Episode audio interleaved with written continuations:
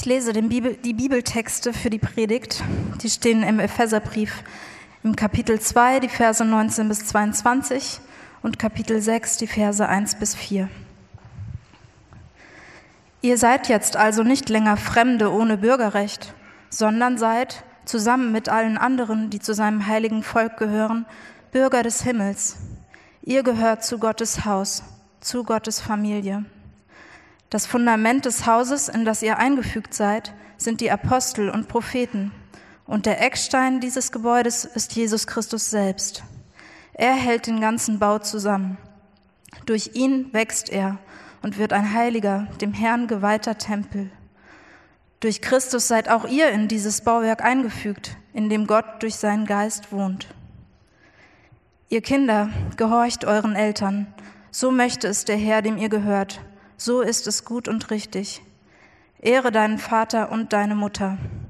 Das ist das erste Gebot, das mit einer Zusage verbunden ist, mit der Zusage, dann wird es dir gut gehen und du wirst lange auf dieser Erde leben.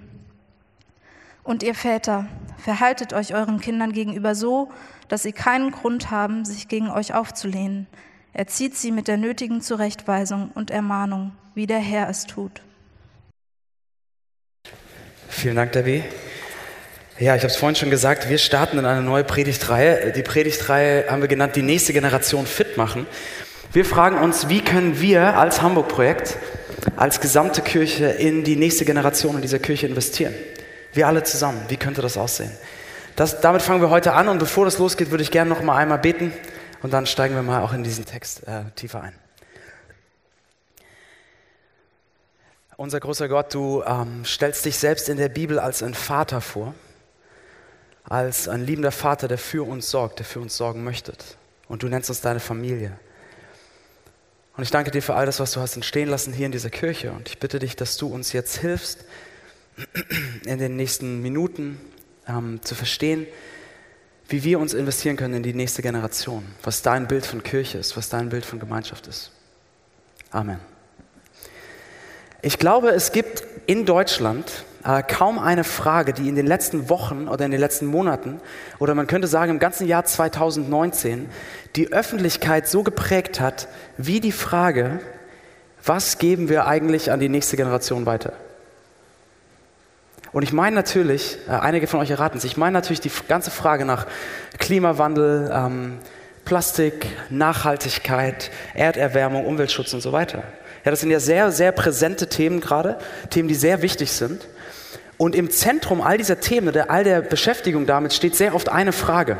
Wenn ihr zum Beispiel an äh, Fridays for Future, an diese Schülerproteste denkt oder an Greta Thunberg. Und diese Frage ist, was geben wir eigentlich der nächsten Generation weiter? Wie geben wir eigentlich diese Welt oder die Ressourcen, die wir haben, an die nächste Generation weiter? So, und mir ist klar, wenn wir im Hamburg-Projekt darüber reden, was geben wir eigentlich an die nächste Generation weiter, das ist natürlich erstmal eine Frage, die ist anders gelagert. Ja, es geht nicht primär um Klimaschutz oder um Nachhaltigkeit, obwohl das eine Auswirkung von Glauben durchaus ist, sondern es geht erstmal um die Frage, wie stärken wir die nächste Generation darin, dass sie Gott kennenlernt, dass sie ein Verständnis von Glauben entwickelt, dass sie Gnade und Liebe versteht und dass sie darin aufblühen. Aber ich habe diesen Vergleich mit dieser Frage nach dem Klima und der nächsten Generation mal angeführt aus folgendem Grund. Ich glaube, oder sagen wir es so, ich hoffe, ich hoffe, dass uns allen klar ist, dass diese Frage, wie geben wir diese Welt an die nächste Generation weiter, dass es eine Frage ist, die uns alle betrifft, die eine kollektive Verantwortung der ganzen Gesellschaft ist.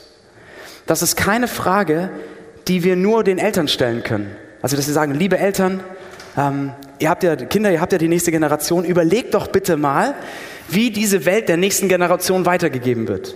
Ja, das funktioniert nicht. Das ist eine Verantwortung, die wir alle tragen, eine kollektive Verantwortung. Und natürlich haben die Eltern auch in dieser Frage eine gewisse besondere Verantwortung, dass sie ihren Kindern ein Bewusstsein mitgeben für Nachhaltigkeit, für die Umwelt, für die Schöpfung. Und trotzdem ist es eine Verantwortung, die uns alle betrifft, eine kollektive Verantwortung. Und wenn wir darüber nachdenken, wie stärken wir die nächste Generation im Hamburg-Projekt, dann glaube ich, ist das genauso dann glaube ich, ist das auch eine Verantwortung, die wir alle gemeinsam tragen. Ja? Natürlich haben hier auch die Eltern eine besondere Verantwortung und die erste Verantwortung, wie sie ihre Kinder stärken, wie sie Glauben vorleben, wie sie Glauben prägen. Und doch ist das eine Verantwortung, die wir als Gemeinde, gesamte Gemeinde haben, wie wir unsere nächste Generation quasi prägen und in sie investieren. So wie wir in der Gesellschaft als ganze Gesellschaft überlegen, wie, was geben wir der nächsten Generation weiter, so glaube ich, sollten wir auch im Hamburg-Projekt als ganze Kirche darüber nachdenken, wie prägen wir unsere nächste Generation.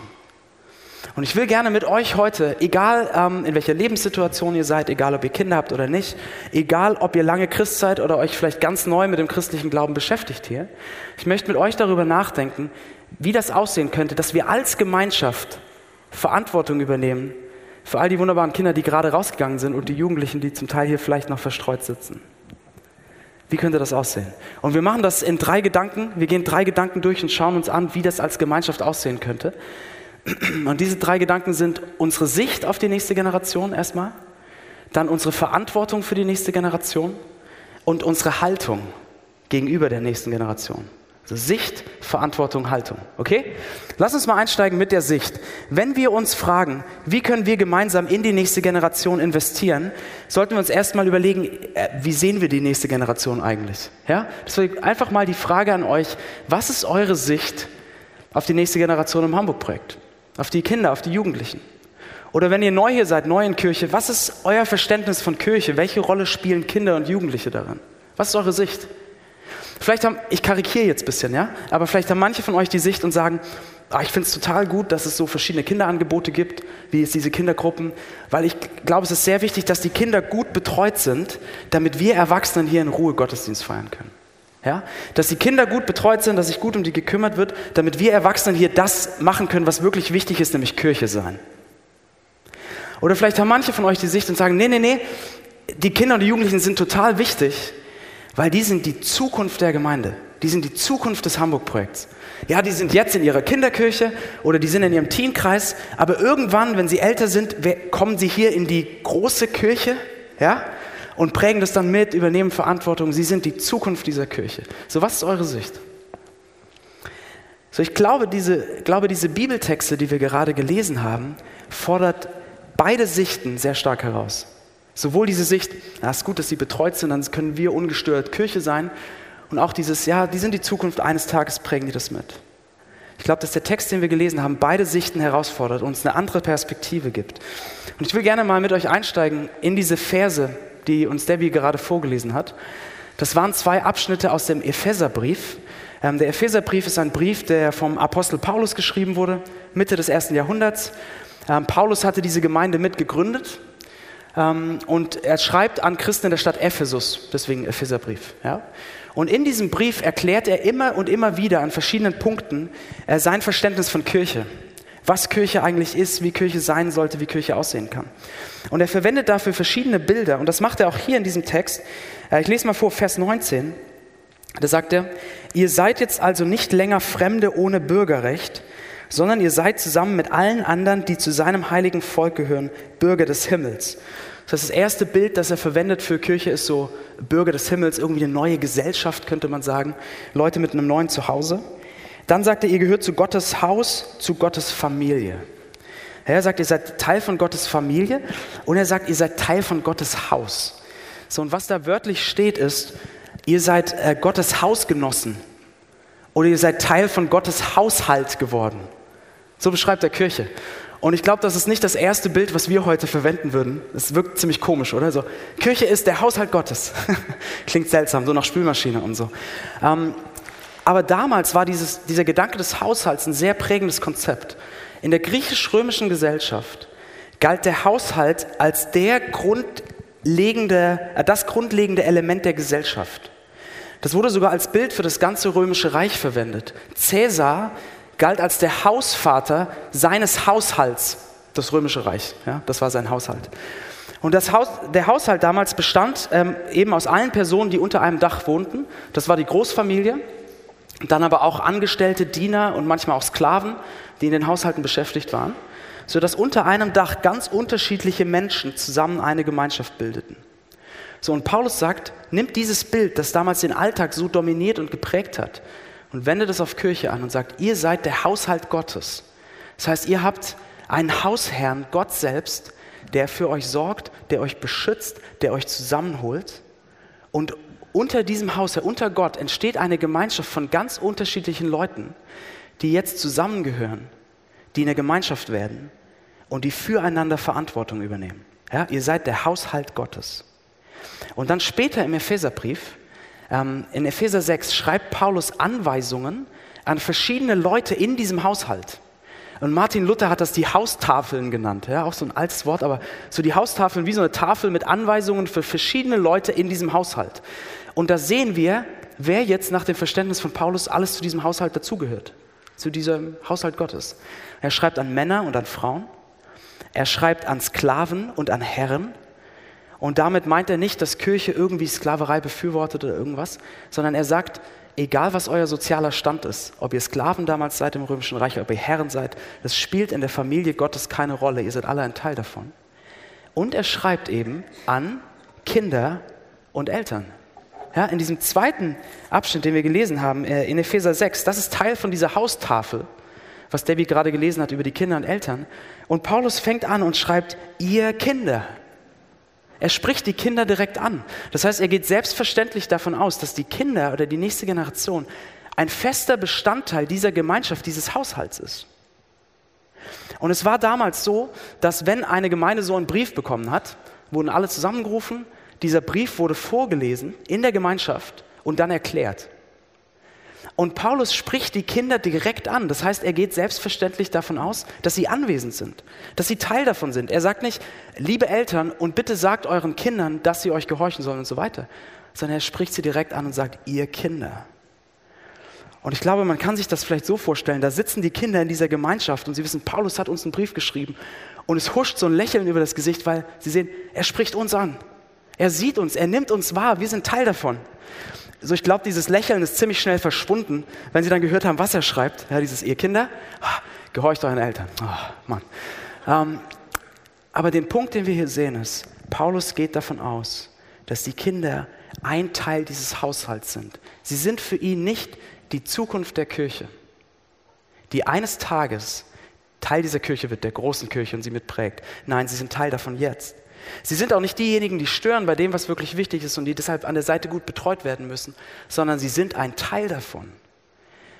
Und das ist quasi eine, eine Anwendung, eine Auswirkung von dem, was Jesus Christus selbst gesagt hat.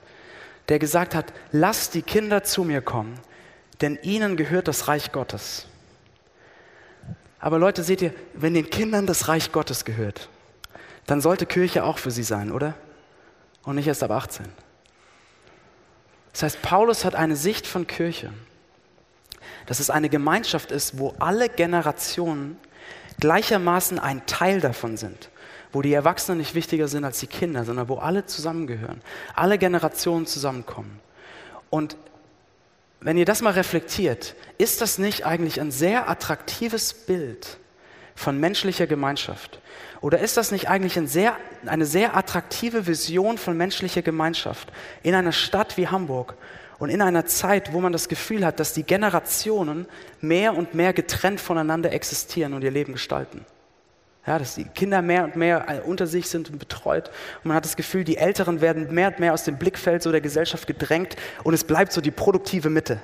Ja? Ist es da nicht eine sehr attraktive Vision von einer menschlichen Gemeinschaft, wo alle Generationen gleichermaßen dazugehören. So, das ist das Bild, das ist die Sicht, die Paulus uns zeigt. Was heißt es für uns als Hamburg-Projekt? Das heißt für uns, wenn wir dieses Verständnis von Gottes Haushalt oder von Gottes Familie haben, dann sollte das unsere Sicht und unsere Haltung gegenüber der nächsten Generation verändern.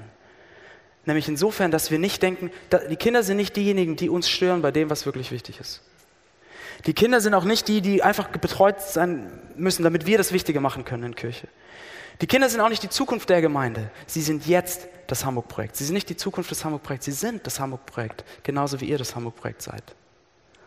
So, wie können, wir das, wie können wir das ausleben? Ich glaube zum einen, indem wir Zeit und Raum schaffen für die Kinder. Indem wir sie nicht als das Störende wahrnehmen, sondern Raum geben und unser Leben aufmachen. Sie wahrnehmen als Gegenüber, uns interessieren. Leute, ich freue mich jedes Mal so sehr, wenn ich das im Foyer unten sehe, wie Erwachsene mit Kindern oder Jugendlichen ins Gespräch kommen, die nicht ihre eigenen Kinder sind. Sich interessieren und nachfragen und sagen, ey, wie war dein Sommer? Und oh, nächste Woche geht die Schule los. Oder ey, ich bete mal für dich, dass du einen guten Start hast. Und ich habe das gesehen, wir hatten ähm, vor der Sommerpause, haben wir nach dem letzten Gottesdienst so ein Picknick auf den Alsterwiesen gemacht. Manche von euch waren dabei. Da waren Singles dabei, Paare, Familien, äh, bunt gemischt. Und es war so schön zu sehen, dass irgendwann so im Laufe des Picknicks haben so zwei, drei Singles so Gespräche mit einzelnen Kindern angefangen, haben angefangen zusammen zu spielen. Und das war einfach echte Konversation. Es war so ein Gegenüber und es war dieses Gefühl, ihr gehört hier genauso dazu wie wir. Ja? Also wie können wir Raum schaffen? Wie können wir die Kinder wahrnehmen? Oder diese Woche, ich habe wieder angefangen zu arbeiten und ähm, ein Mann aus der Gemeinde, der bei uns im Büro öfters arbeitet, hatte seinen Sohn dabei.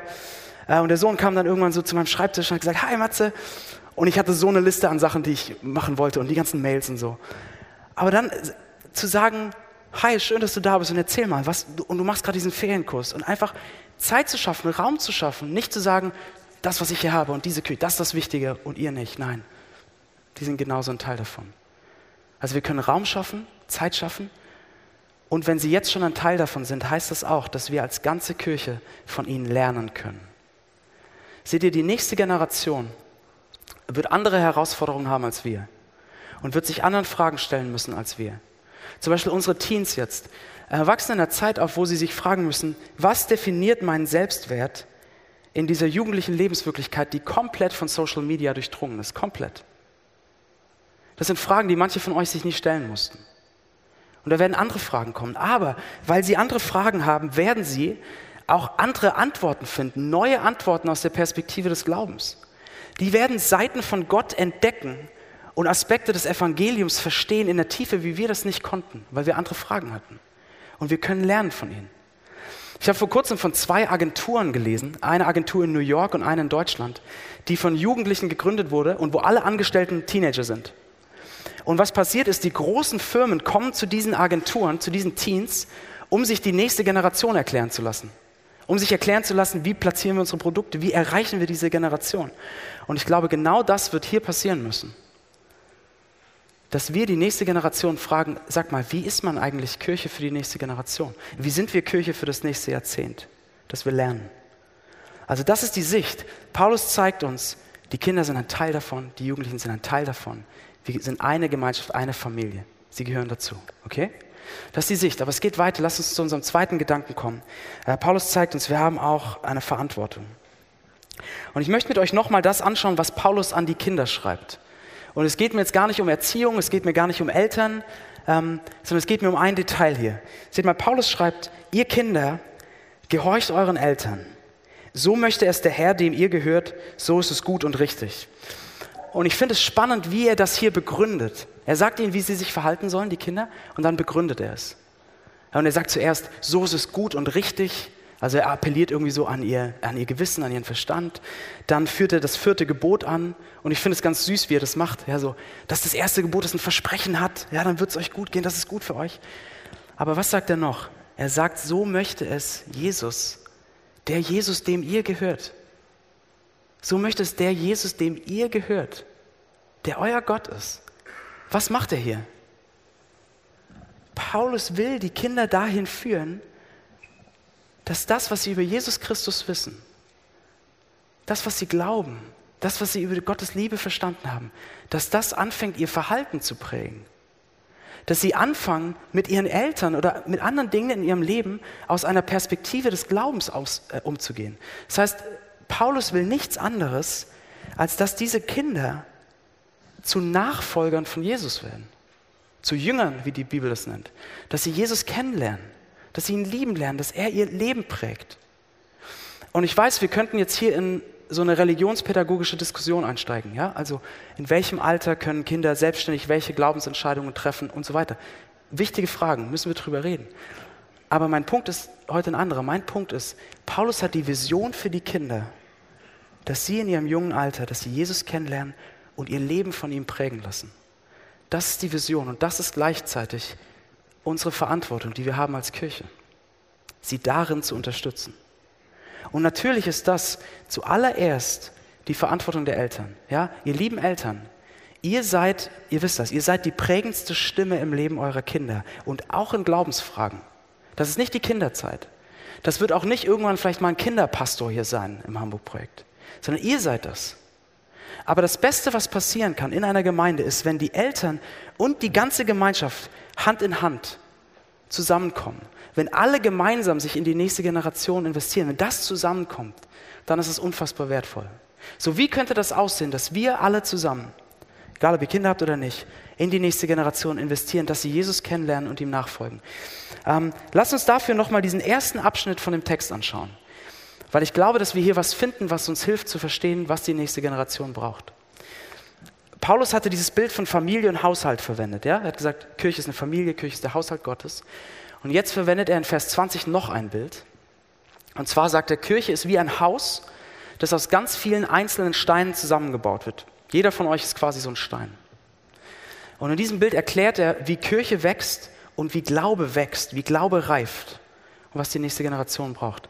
Er sagt in Vers 20, in Epheser 2, ähm, Epheser 2, Vers 20, schreibt er folgendes.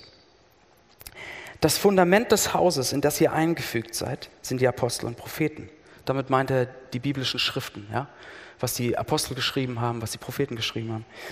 So, und jetzt kommt's. Der Eckstein dieses Gebäudes ist Jesus Christus selbst. Er hält den ganzen Bau zusammen. Durch ihn wächst er und wird ein heiliger, dem Herrn geweihter Tempel. Paulus erklärt hier, wie Glaube und wie Kirche wächst und reift und sich entwickelt. Er sagt, es braucht zwei Dinge. Das eine ist, es braucht einen Eckstein. Er sagt, Jesus Christus ist der Eckstein von Kirche. So, wenn damals im ersten Jahrhundert ähm, ein Haus gebaut wurde, ihr müsst euch das so vorstellen, war der Eckstein der erste Stein, der gelegt wurde. Ja, es war eine Ecke des Fundaments. Es war oft ein sehr großer Stein, sehr schwerer Stein. Es war ein Stein, der sehr ähm, genau geschnitten worden war und sehr sorgfältig gelegt wurde. Warum? Weil dieser Stein, diese Ecke des Fundaments quasi als Anhaltspunkt gab, galt für die Ausrichtung des gesamten Gebäudes. An diesem Stein wurden die Wände ausgerichtet. An diesem Stein, wie er geschnitten war, wurde auch die Vertikale, also die Wand ausgerichtet. Sodass man könnte sagen, das ganze Gebäude im Endeffekt, wenn es stand, an diesem einen Stein ausgerichtet war. Und Paulus sagt, das ist Kirche, das ist diese Familie. Diese ganze Familie muss an diesem Eckstein, in Jesus Christus, ausgerichtet sein. Das ist das eine, was es braucht, dass Glaube wächst, dass Kirche wächst. Und das zweite, was es braucht, ist Gemeinschaft. Ja? Er sagt, dieser Eckstein Jesus fügt all diese einzelnen Steine zusammen, er hält sie zusammen und dann wächst das, dann blüht es auf. Das heißt, Kirche und Glaube wächst nicht, wenn alle einzelnen Steine so verstreut herumliegen, jeder so sein Ding macht, sondern wenn sie zusammenkommen als Gemeinschaft auf dieser Grundlage von der guten Nachricht von Jesus. Das sind zwei Dinge, die es braucht, damit Kirche wächst, damit Glaube wächst. Jesus Christus die gute Nachricht von ihm und Gemeinschaft. So, und das ist erstmal das, was jeder von euch braucht. Egal, ihr lange Christen seid, ob ihr euch ganz neu mit Glauben beschäftigt. Wenn ihr wollt, dass euer persönlicher Glaube wächst, aufblüht, stärker wird, braucht ihr eine Gemeinschaft, die auf dem Fundament von Jesus Christus, von seiner guten Nachricht steht. Und seht ihr, genau das ist auch das, was die nächste Generation braucht, damit ihr Glaube wächst und aufblüht. Eine Gemeinschaft, die auf der guten Nachricht von Jesus Christus steht. Wie sieht es aus? Lass mich euch zwei ganz praktische Ideen geben, wie das aussehen könnte, wie wir der nächsten Generation das geben könnte. Das erste hat wieder mit unserer Haltung und, und so unserer Sicht auf die anderen zu tun. Seht ihr, die gute Nachricht von Jesus Christus bedeutet, dass Gott uns annimmt, dass Gott uns liebt, dass Gott uns zu seiner Familie macht, nicht weil wir es verdient hätten, nicht weil wir irgendwas geleistet haben, sondern er schenkt uns das. So, und meine Frage ist, könnten wir eine Gemeinschaft werden, die diese geschenkte Annahme so widerspiegelt, dass die nächste Generation das spürt. Könnten wir eine Gemeinschaft werden, wo die nächste Generation spürt, wir sind hier angenommen, gesehen und wertgeschätzt, ohne dass wir irgendetwas leisten müssen. Wisst ihr, die Kinder und Jugendlichen erleben in Hamburg schon im frühen Alter in so vielen Bereichen den Druck, dass sie gut genug sein müssen. Ja, dass ihre Leistung gut genug ist, dass sie, keine Ahnung, cool genug sind, dass sie attraktiv genug sind, das geht so unfassbar früh los. Dass sie auf Social Media hip genug sind, keine Ahnung was. Wie wäre das, wenn das hier ein Ort wäre, eine Gemeinschaft, wo sie, wo sie merken, hier sind nicht nur meine Eltern, hier sind andere Leute, die mich sehen, die mich wahrnehmen, die mich ermutigen, die mich mögen, ohne dass ich irgendwas dafür leisten musste. Hier sind andere Erwachsene, die sich für mich interessieren, die nachfragen die vielleicht für mich beten, ohne dass ich irgendwas leisten muss. Wie wäre das, wenn wir so eine Atmosphäre schaffen könnten, so ein Interesse für die anderen. Und zwar nicht nur dann, wenn sie gerade nicht laut sind oder nicht stören oder nicht das Falsche machen, sondern dass das die Grundatmosphäre ist. Dass sie diese geschenkte Annahme Gottes irgendwie spüren in der geschenkten Annahme hier. Wie wäre das? Das ist eine, wie wir das machen können. Ganz praktisch, eine Atmosphäre von geschenkter Annahme.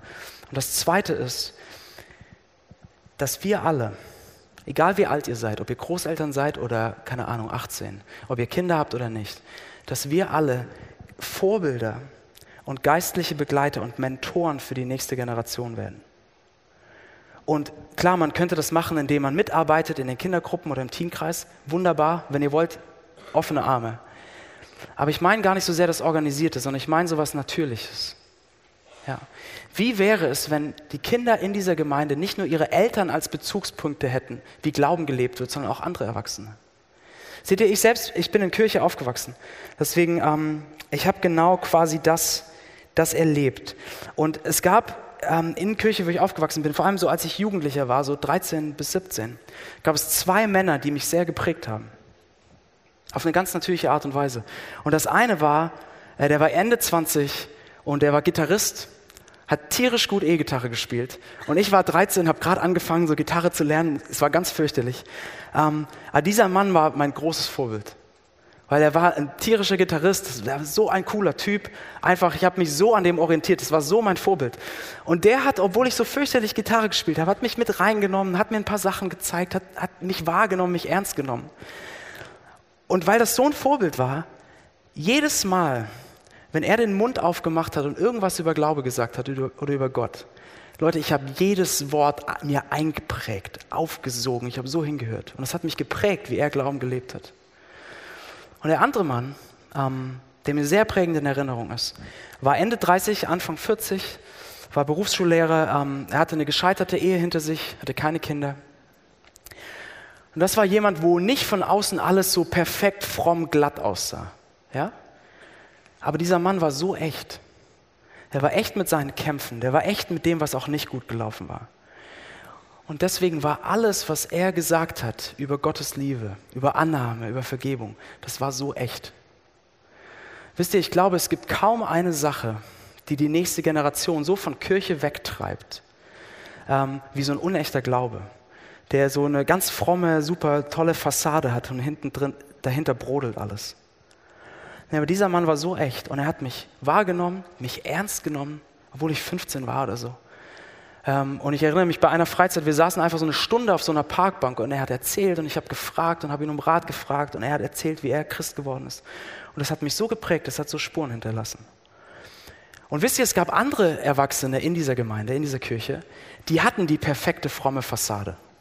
Da sah alles super aus. Aber manche von denen haben sich immer nur dann für mich interessiert, wenn ich irgendwas falsch gemacht habe. Ja, wenn ich irgendwas Blödes angestellt habe, wenn ich die falschen Wörter ihrer Meinung nach verwendet habe oder die falschen Computerspiele gespielt, dann waren die sofort da.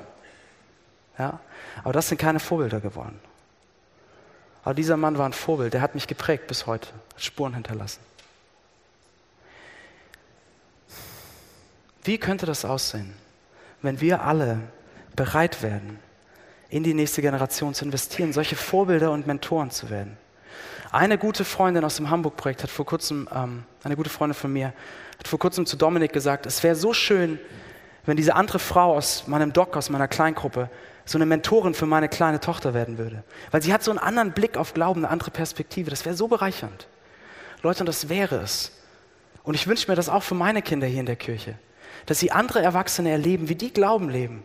Wie ihr Jesus kennt. Wie Gott euch hilft, wie Jesus euch hilft, vielleicht auch durch Krisen zu gehen dass ich nicht der einzige Bezugspunkt für ihren Glauben bin, sondern sie andere Eindrücke bekommen. Deswegen, wie, wie könnte das aussehen für euch? Welche, mit welchen Familien seid ihr vielleicht befreundet hier in der Gemeinde? Oder mit welchen Eltern? Wie könntet ihr vielleicht auch deren Kinder so ein bisschen in den Blick bekommen? Ein Gegenüber werden? Wie viele von den Kindern oder Jugendlichen kennt ihr? Wie könntet ihr anfangen, solche Vorbilder zu werden? Leute, die reinsprechen, die mitprägen.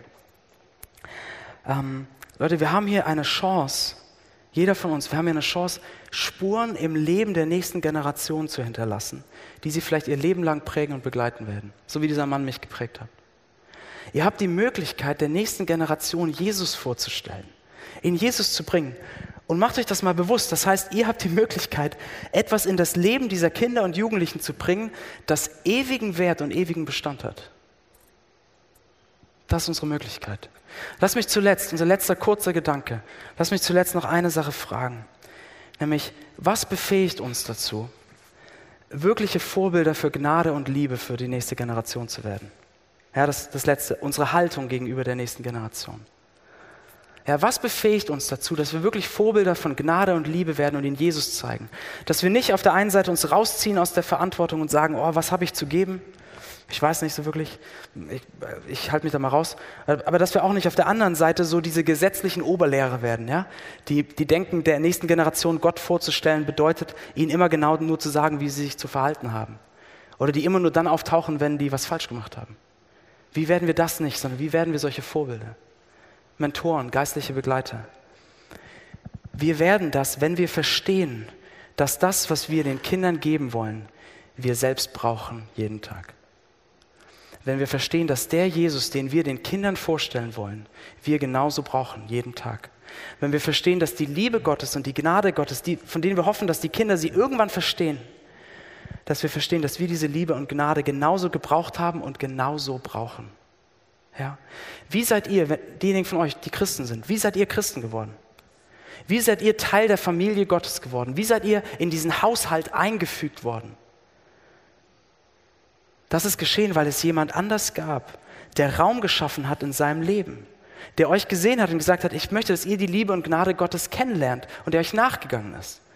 Und das waren vielleicht Menschen früher, ja, oder vor, jetzt vor kurzer Zeit, aber es gibt noch jemand anders, der das getan hat, nämlich Jesus Christus, Gottes Sohn, der sein Leben aufgemacht hat für euch, der euch gesehen hat, der euch wahrgenommen hat.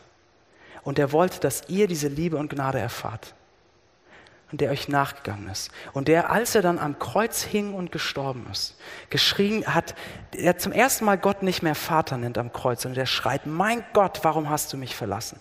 Der sich in diesem Moment zum ersten Mal nicht wie ein Teil dieses Haushalts Gottes fühlt. Der sich in diesem Moment zum ersten Mal nicht wie ein Teil der Familie Gottes fühlt. Wo der Vater den Blick abwendet, der rausgeworfen wird, damit für uns die Tür aufgemacht wird. Damit wir Teil dieser Familie Gottes werden, Teil dieses Haushalts. So sind wir Christen geworden. Weil wir diesen Jesus genauso gebraucht haben und auch heute noch genauso brauchen. Und seht ihr, wenn wir das verstehen, dass wir das, was die nächste Generation braucht, genauso brauchen, dann werden wir eine ganz andere Haltung entwickeln. Stellt euch das so vor mit zwei Pflanzen. Das letzte Bild zum Schluss. Stellt euch zwei Pflanzen vor, einen großen, starken Baum und einen so einen kleinen Spross, der gerade aus der Erde gekommen ist, wo so die ersten zwei Blätter so vom äh, abgehen. So was braucht dieser große Baum, um zu leben, um zu wachsen, um zu blühen? Er braucht die Sonne. Er braucht Luft. Er braucht Wasser. Er braucht Nährstoffe. Was braucht dieser kleine Spross? Genau das Gleiche. Seht ihr, manche von euch sind seit Jahren und Jahrzehnten Christ und ihr seid in eurem Glauben wie so große, starke Bäume geworden, die anderen Schatten geben können.